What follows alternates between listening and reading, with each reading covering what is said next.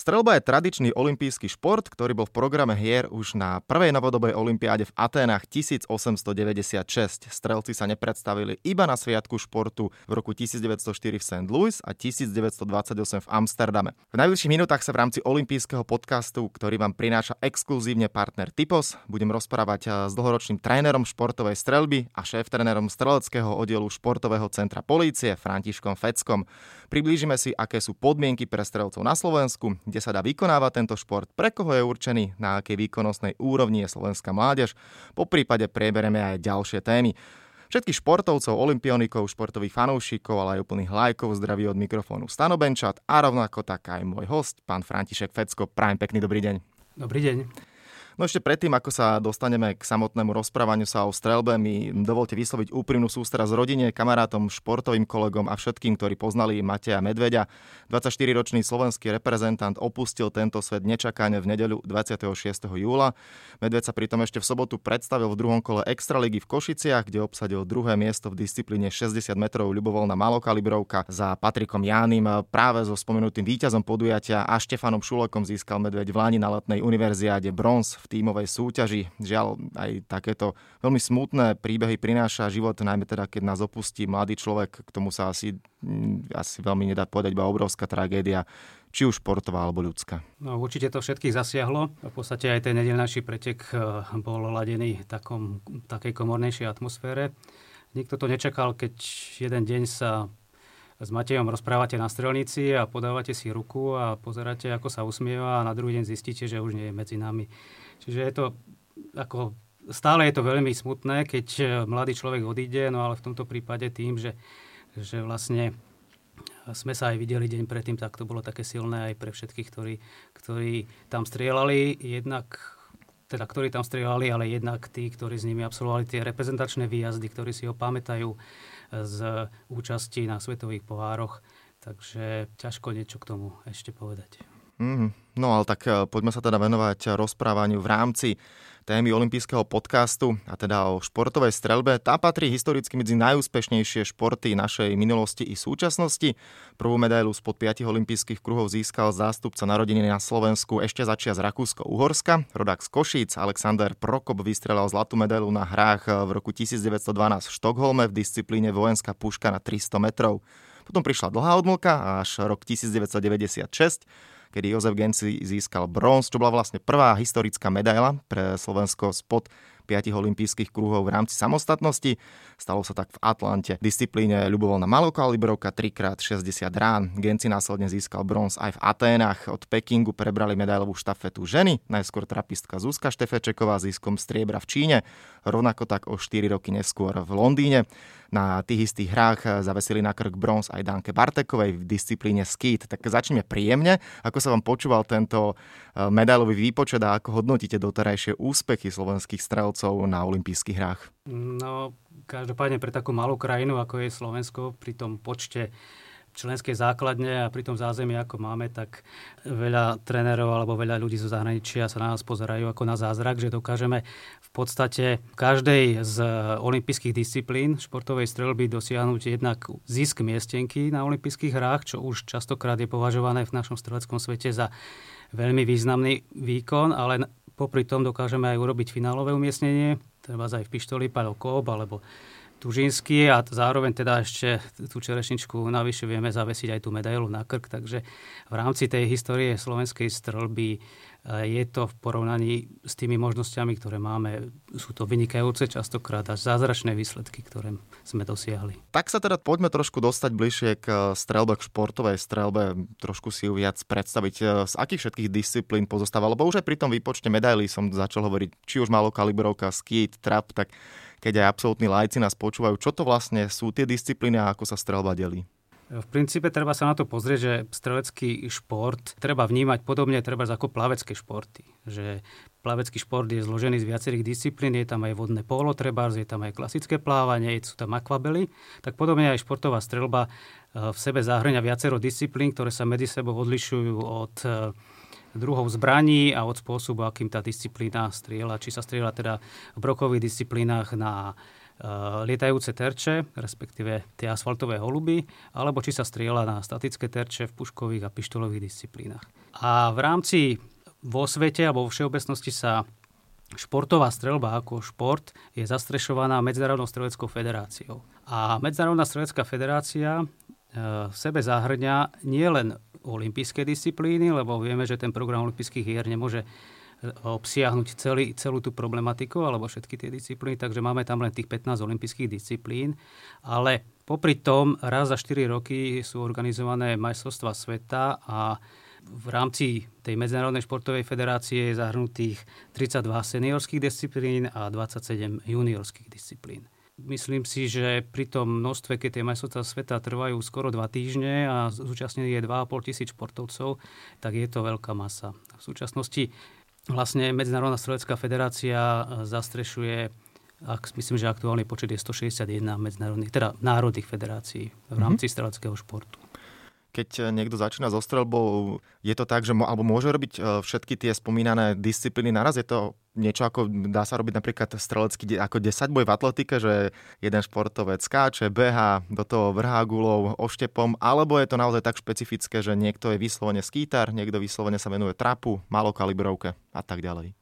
Je to tak, ako treba v atletike, že treba niekto má danosti na tie rýchlostné záležitosti, niekto na vytrvalostné, niekto je na tom lepšie silovo, tak u nás je to podobne, že treba v rámci tých brokových disciplín je veľmi dôležité, aby ten reakčný čas bol, lebo keď si viete predstaviť, že po zavolaní toho holuba musia zhruba do 1 sekundy zareagovať aj streliť, takže ten reakčný čas tam hraje veľkú rolu a nie každý už z hľadiska tej telovýchovnej terminológie je geneticky stavaný na to, aby bol schopný podať takýto výkon. Na druhej strane máme také tie statické disciplíny v puške a v pištoli, kde zase ten človek potrebuje sa vrcholene koncentrovať dlhý čas v jednej statickej polohe. To nie je zase pre každého.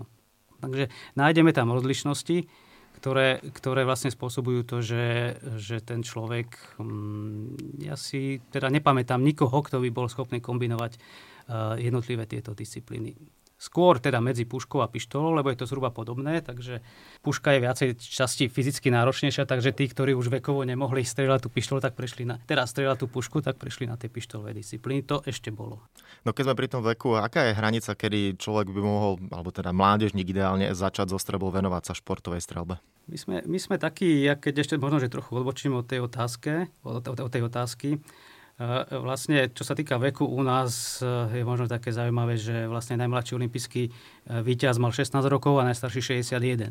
Takže tam je asi to rozpätie, v ktorom ten človek môže pôsobiť. No a u nás tým, že sme si ešte, chvála k Bohu, šťastie zachovali ten systém predchádzajúci, takže ešte momentálne fungujú kružky športovej streľby na základných školách. A zhruba v tom veku, keď už to dieťa dokáže chytiť tú zbraň do ruky, čiže zhruba asi na začiatku 2.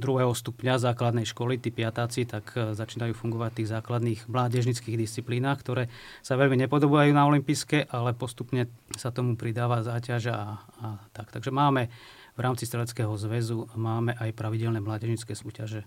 Ako to vyzerá s úrovňou, respektíve kde sa dá na Slovensku trénovať, koľko máme strelníc a kde môžu navštevovať či už deti alebo dospelí tieto miesta na tréning? No, strelníc je veľa, hej, ale treba zase odlišovať, že nie všetká strelba, ktorá je v rámci toho Slovenska a tých strelníc sa považuje v našom slova zmysle za športovú strelbu, aj keď je to v tom určitom voľnočasovom charaktere športová streľba. Čiže keď si vezmem tých strelníc je veľa, takže predpokladám, že v každom meste je strelnica, kde si človek, keď si chce ísť zastrieľať z čohokoľvek, tak nájde možnosti. Ale čo sa týka fungovania tých olympijských disciplín, alebo teda tých disciplín, ktoré zastrešuje Medzinárodná strelecká federácia, tak to záleží od toho mesta a klubu, ktorý tam funguje. Takže viem, že momentálne fungujúce strelnice malokalibrových disciplín máme v Príbelciach, to pri Veľkom Krtiši, v Košiciach, v Bratislave a to sú také ako 3 hlavné meky, ale rozprávame teda len o tých vrcholných súťažiach. Samozrejme tie malé strelničky, ktorých sa strieľajú vzduchovkové disciplíny na 10 metrov, tak nájdete v každom meste. Keď sa už bavíme teda o tej čisto športovej strelbe, ako je to s úrovňou vybavenosti, keď niekto si povie, že chcem teda sa venovať tomuto športu, príde, prihlási sa do nejakého športového klubu a pušky, pištole, všetko je k dispozícii, môže ten človek mať okamžite, alebo musí si všetko hradiť sám. Keď to tak porovnáme napríklad s hokejom, tam tiež nie všetko samozrejme majú mladí hokejisti k dispozícii, tak ako je to pri strelbe? Tak u nás je to podobne ešte v tých mládežníckych kategóriách, keď sú na tých školách, tak tie školy to základné vybavenie majú, lebo tie predhistorické slávie, ktoré nám ešte ostali spred 20 rokov, ešte stále nejakým spôsobom fungujú. A nie je to tam ešte také náročné, čo sa týka finančného vybavenia. Keď už ten človek chce ísť ďalej, to je zastrešené v rámci tých škôl, keď už chce ísť človek ďalej do tej klubovej činnosti a chce strieľať tie olympijské disciplíny, samozrejme je to otázka toho samotného klubu, aký materiál má, lebo pre toho začiatočníka není potrebný ešte ten najšpičkovejší materiál. Takže je schopný niečo sanovať. Samozrejme, keď chce ten športovec ísť ďalej, tak musí participovať na tom aj rodič. Takže, a nie sú to v našom prípade častokrát vlastné záležitosti, ale súvisí to samozrejme s tým športom a s tým, keď sa človek chce posúvať ďalej. Mm-hmm. Poďme sa trošku možno pozrieť bližšie už špeciálne na samotné pištole, pušky. Tak skúste nám trochu opísať, ako vyzerajú, aké sa tam používajú náboje, lebo keď si laik absolútny povie strelba, tak asi každý si predstaví nejakú brokovnicu z amerického filmu, ale je jasné, že takto teda asi pri tej športovej strelbe určite nie je. Tak športová strelba je stavaná, čo sa týka druhov zbraní, tak, že vlastne strieľa sa v tých puškových a pištolových disciplínach na 3 vzdialenosti. Strieľa sa na 10 metrov, tam sa využívajú vzduchové zbrane, čiže to je kaliber 4,5 mm. Tu si môže kúpiť každýkoľvek občan Slovenskej republiky, bez toho, aby mal zbrojný preukaz, bez toho, aby musel riešiť nejaké záležitosti s políciou. A práve v týchto súťažiach prebieha, teda práve v tomto kalibre alebo v týchto disciplínach prebiehajú tie mládežnícke súťaže, takže tam je to ten úplný začiatok. Potom ďalej máme streľbu z malokalibrových zbraní. Ten malokaliber, to je ten najnižší alebo najmenší kaliber, ktorý je, by som povedal, dostupný. A tam sa strieľa už na 50 metrov a na 25 metrov. Tam už je, samozrejme, tieto zbranie podliehajú zákonu o zbraniach a strelive, takže tam už je potrebný zbrojný preukaz a na základe zbrojného preukazu potom sa zapisuje tá zbraň a tak ďalej, ale to je zase veľmi individuálna záležitosť. Ak tie zbrane vlastní klub, tak tam sú iné možnosti. No a potom tu máme ešte brokové disciplíny, tak tam sa strieľa s kalibrom 12, sú to klasické brokovnice, teda podľa kalibru. Klasické nie sú, lebo sú určené na športovú streľbu, takže tam sú rôzne špecifika, ktoré určujú to, že sa používajú na tieto disciplíny. Takže keď si to tak vezmete, tak tie najšpičkovejšie zbranie, čo sa týka brokovnic, stoja v súčasnosti možno od 11-12 tisíc. Čo sa týka malokalibrových zbraní, a teraz sa bavíme o tej špičke, čiže o tom, čo vlastne ten vrcholný reprezentant potrebuje na to, aby mohol konkurovať vo svete. Takže v tých malokalibrových zbraniach taká kvalitná zbraň sa pohybuje zhruba okolo 9 000 eur. Náboje, ktorými sa vlastne strieľa, respektíve na holuby, ktorými sa strieľa, to sú nejaké atrapy alebo... Nie, to sú bežne ostré náboje. Áno? Áno, len v podstate svojím zložením ako takým sa odlišujú od treba poľovníckych. Mm-hmm. Čiže treba z puškových pištolových disciplínach sú iné rýchlosti, iná kvalita nábojov. To isté v brokových disciplínach, tam je to takisto. Ešte dokonca sa odlišujú, či sú používané na trap, čiže jedno z tých brokových disciplín alebo na skit. Čiže sú tam také technické záležitosti, ktoré odlišujú tie zbrane od tých bežne dostupných, respektíve určených na poľovné účely. Pamätáte si nejakú príhodu, že niekomu možno omylom vystrelila puška? Nehovorím, že to má skončiť à la Štúr, ale zasa viem, že napríklad na olympiáde Američan Mons, ten strelal na cudzí terč. To je tiež taká úsmevná príhoda, ale že naozaj také niečo, že niekomu spadla, trafil, nemuselo to ani nikoho trafiť, ale jednoducho, že sa stal taký nebezpečný moment. No áno, ako sú príbehy a sú určité s tým skúsenosti. Ako vďaka Emoncovi sme jeden z mála známejších športov, keďže si trafil to, čo mal trafiť. Takže urobil nám peknú reklamu. Ale treba to brať do úvahy, že vlastne dennodenne človek pristupuje s tou zbraňou, takže ako sú striktné bezpečnostné pravidlá, ktoré sa musia dodržovať. Ale ľudský tvor je človek vynaliezavý, hlavne keď pracujete s deťmi, takže občas sa stáva, že dojde k určitým, nazvem to, neplánovaným výstrelom, ktoré spôsobia chaos, ale našťastie teda ako história vie o tom, že bolo zo pár smrteľných úrazov pri tom, ale tak snažíme sa to dodržovať tak, aby teda myslím, že na Slovensku dlhé obdobie nič také nebolo, tak hádam sa nepritrafí nič. Tak pevne to budeme veriť. Áno, no spomínaný je Mons, to je persona, na jednej strane úžasný strelec a mnohonásobný medailista, na druhej vďaka tomuto si ho aj teda obyčajní laici môžu pamätať, že teda vystrel na vedľajší terč, aj keď myslím, že mu sa ešte raz niečo predtým stalo, že strelil nejakú sedmičku, stačilo mu 9 alebo koľko a strelil úplne mimo. A teda takýto príbeh o tomto skvelom strelcovi. Tak keď ste povedali, že aj vďaka nemu, áno, strelba, keď to tak poviem, na prvý pohľad asi nie je dvakrát sexy šport, ale ako aj možno vo svete, keď chodíte po súťažiach, aká je odozva z ohľadu ľudí, fanúšikov? Ja ešte k tomu Emonsovi, keď ako trochu chcem približiť tú situáciu, si predstavte, že stojíte na jednom mieste. Na tých 50 metrov sa to nezdá, ale tie terče sú relatívne blízko vedľa seba, takže on nemusel až taký posun s tou zbraňou spraviť. To je prvá vec. Druhá vec, bojujete o zlatú olympijskú medailu, takže skúste sa postaviť na jedno miesto a máte puls 130-140. Čiže to je tak, ako pri takom dobrom behu. Hej? A pritom stojíte na jednom mieste, takže tá zbraň trochu skackala. Predpokladám, že dosť poriadne v jeho prípade. Hlavne, keď sú to ako psychicky náročný šport, takže tam tie motivačné faktory, ktoré boli okolo toho a všetko to, čo sa mu lialo hlavou, tak určite to spojilo v takúto záležitosť, ako to vyšlo. No a čo sa týka diváckého zázemia.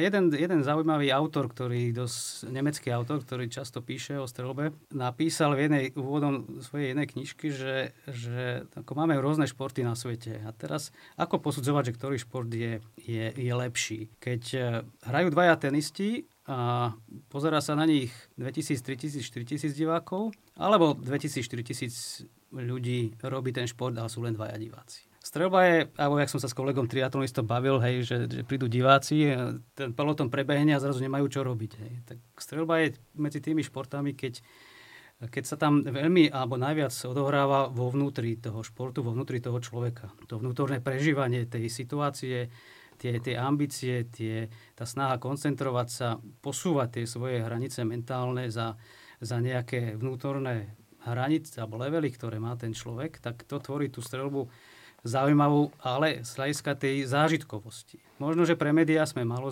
zaujímaví. Samozrejme, Medzinárodná strelecká federácia sa snaží aj v tomto smere a v tomto svete, keď všetci túžia po rýchlom vizuálnom zážitku, aby to bolo čo najkratšie a najzrušujúcejšie, tak sa snaží robiť, čo sa dá, ale aj tak ten charakter tej streľby v tom, že ten človek tam je v tej situácii a je konfrontovaný jednak s poveternostnými podmienkami, je konfrontovaný s vlastnou schopnosťou alebo s vlastnou ambíciou dosiahnuť ten výkon a s technickými záležitosťami, ktoré musí splniť. Tak to tvorí tú streľbu zaujímavou. Nikdy nebude mať toľko divákov ako po futbale, ale bude mať zase na druhej strane oveľa viacej športovcov.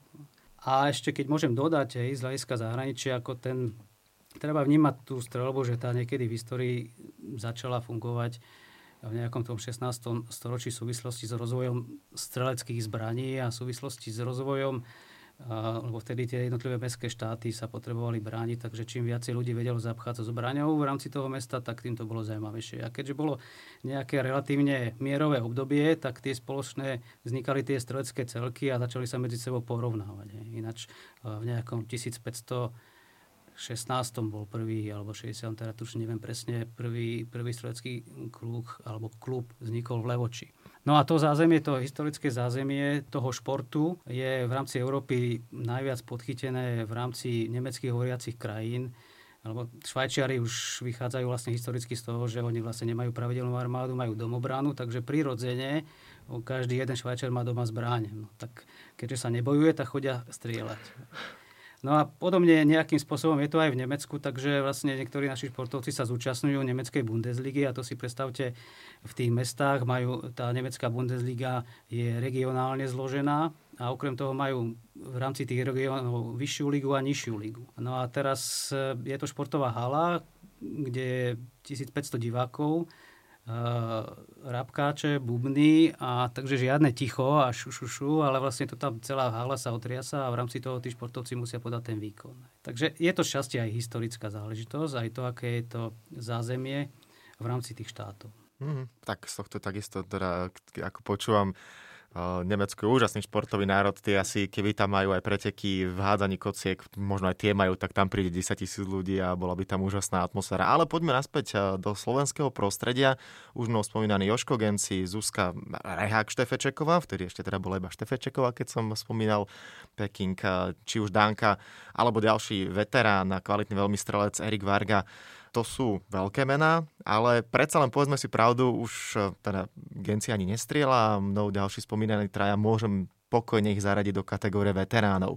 Ako to vyzerá s nejakým druhým chodom následovníkov? Kto sú nejaké mená, alebo teda môže mať Slovensko, bude mať Slovensko také mená, aby opäť na najbližších olympijských hrách, dáme tomu v cykle 10 rokov, sme sa mohli opäť pozerať na veľmi pekné momenty, ako niekto z našej krajiny získava olympijskú medailu?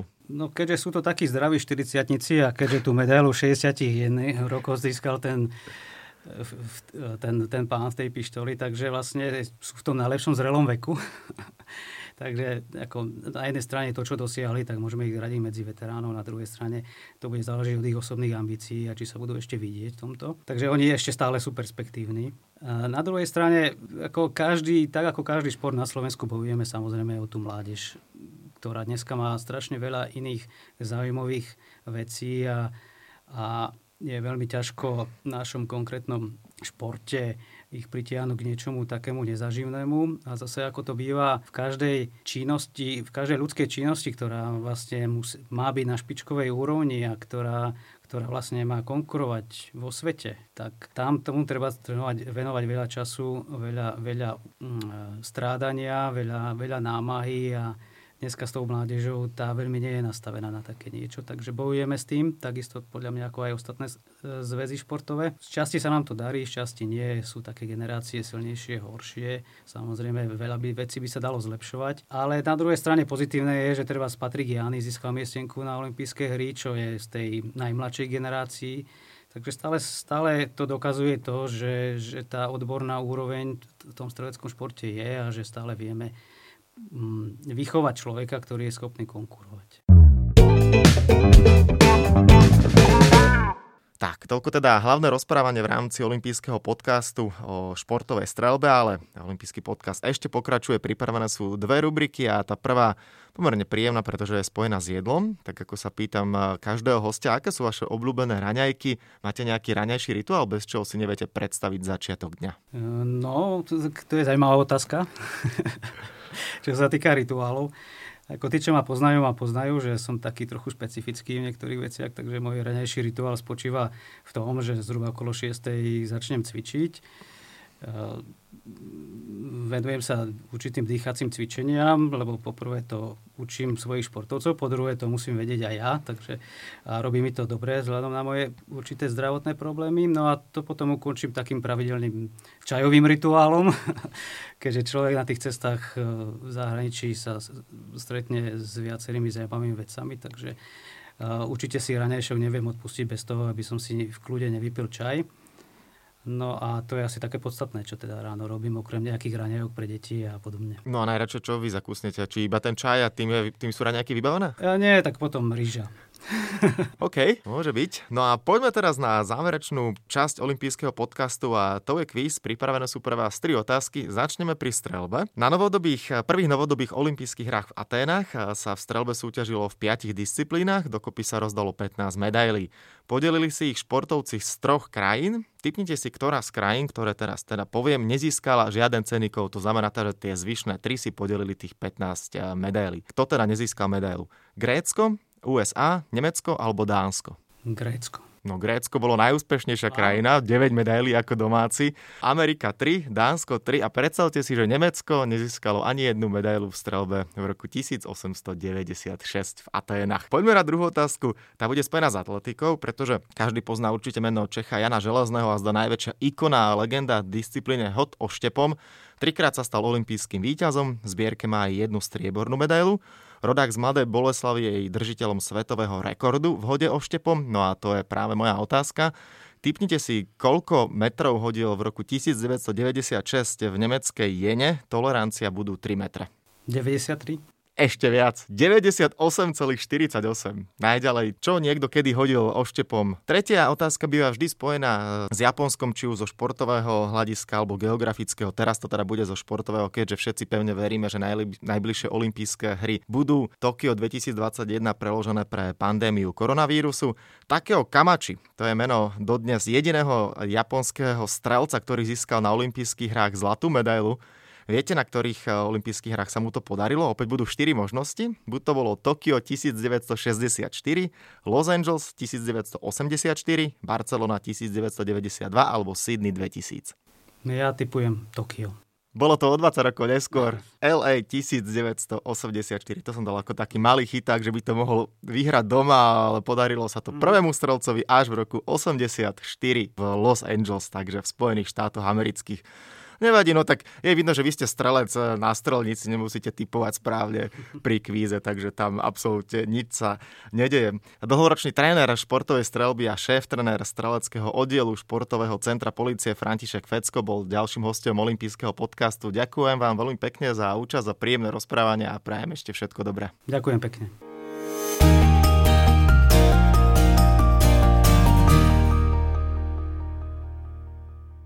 Tak, a to je na tentokrát všetko. Dúfam, že sa vám náš podcast páčil. Prihláste sa na jeho odoberanie vo svojej podcastovej mobilnej aplikácii na platformách Google Podcasty, Apple Podcasty a Spotify. Podcast môžete podporiť tým, že ho odporúčite niekomu z okolia, alebo náš podcast ohodnotíte na Apple Podcastoch, veľmi nám to pomôže. Všetky olympijské podcasty nájdete na stránke www.olympic.sk/podcasty. Svoje postrehy, názory na aktuálny podcast mi pokojne napíšte na môj mail stanobencat@gmail.com. Rovnako tak mi môžete napísať tipy, s kým alebo na akú tému by ste chceli počuť podcast budúcnosti. Volám sa Stanislav Benčát a budem sa tešiť na vás pri ďalšom dieli. Tak teda zatiaľ sa majte a všetko dobré. Olympijský podcast vám prináša exkluzívny partner Slovenského olympijského a športového výboru, spoločnosť Tipos, generálni partneri Toyota a 4F, hlavní partneri Dôvera, Bila, Slovenská sporiteľňa, Kooperativa, SPP, Matador a partner Granden.